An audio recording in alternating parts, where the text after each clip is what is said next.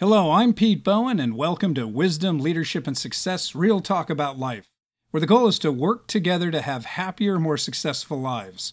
You can subscribe to this blog and podcast at my websites, realtalkaboutlife.com and petebowen.net. It's also available on iTunes and other podcast services. Not long ago, a group of friends of mine were having an email discussion about a problem facing our nation at the time. They're all good, well intentioned, and successful people. We all agreed that a certain behavior was deeply wrong, but we had deep disagreements about the nature of that problem and the best solution to fix that problem. The email exchange we had got spirited.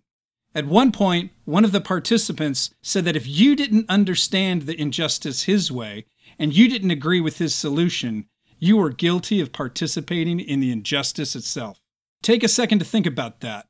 If you don't agree with me, you're guilty of the evil behavior yourself. I brought this up in a discussion with some millennials and iGens I know, and they nodded their heads knowingly. It gets worse than that, they said. Not only are you evil if you don't see things their way, but if you aren't taking action on all of the problems in the world right now, you're a bad person. End quote. You're not a good person because you stopped using plastic straws.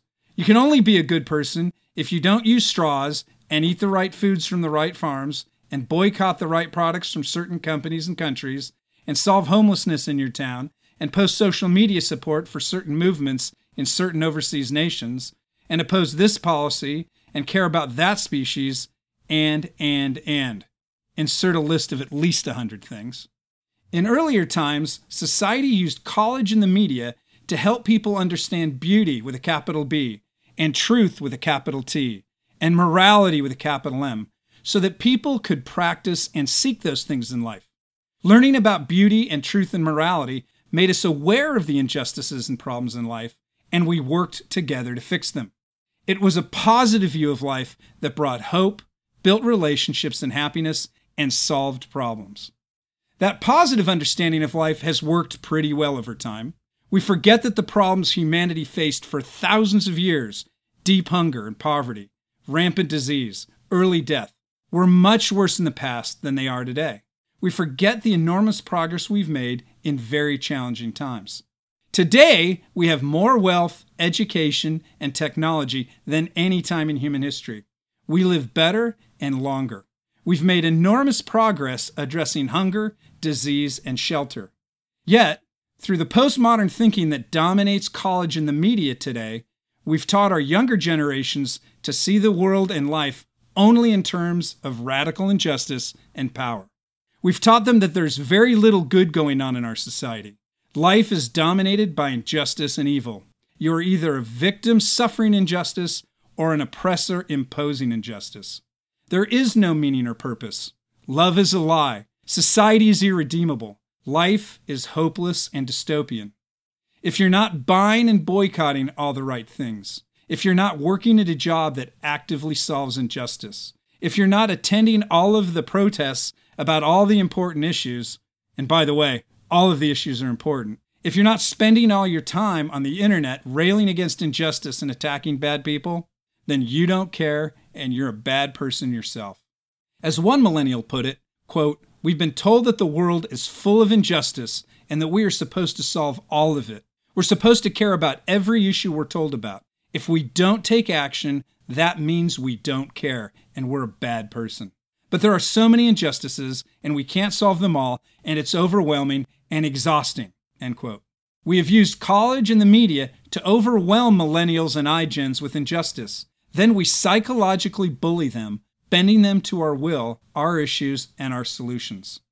Some in older generations may be okay with that. They think it's just the price of their version of justice, but it's killing those in the younger generations. Quote, I wouldn't mind getting hit by a bus, one iGen said. I graduated from college. Now I'm supposed to go to work and be miserable for the next 60 years, and then die. Why not just go now? End quote. We are teaching younger generations that the world and life suck, that they are responsible for solving all the world's injustices right now, and that anything less than total commitment to fixing my injustice my way means they are failures. Then we're surprised that our younger generations are more anxious and depressed than ever, and that suicide has become the second leading cause of death for people between the ages of 10 and 35. That's not a typo. Suicide is the second leading cause of death for 10 year olds. Instead of teaching younger generations that life is a crazy, wonderful adventure in which they learn about truth and beauty and wisdom, we're teaching them that the only thing that matters is power. Instead of teaching them to pursue happiness through high quality, loving relationships, we're teaching them to bully and hate, to force others to do what we want power. We don't teach the younger generations that they will find hope and meaning and purpose through loving relationships with each other. Instead, we teach them that the world is an irredeemable, hopeless, dystopian mess without transcendent meaning. Instead of doing what's best for our younger generations, we're turning them into our pawns. We're lying to them about life. We're using them to achieve whatever we want in the name of power and social justice. It is literally killing our younger generations psychologically, spiritually, and physically. That is unjust. That is profoundly evil. It's our responsibility to do something about that. I'm Pete Bowen. Thank you for listening to Wisdom, Leadership, and Success Real Talk About Life with me, Pete Bowen. I hope you've enjoyed the podcast please visit our websites, realtalkaboutlife.com and petebowen.net, where you can find additional information and subscribe to this blog and podcast. I'd really love to hear your questions and solutions like the problem we talked about. Finally, share us on social media and have a great day.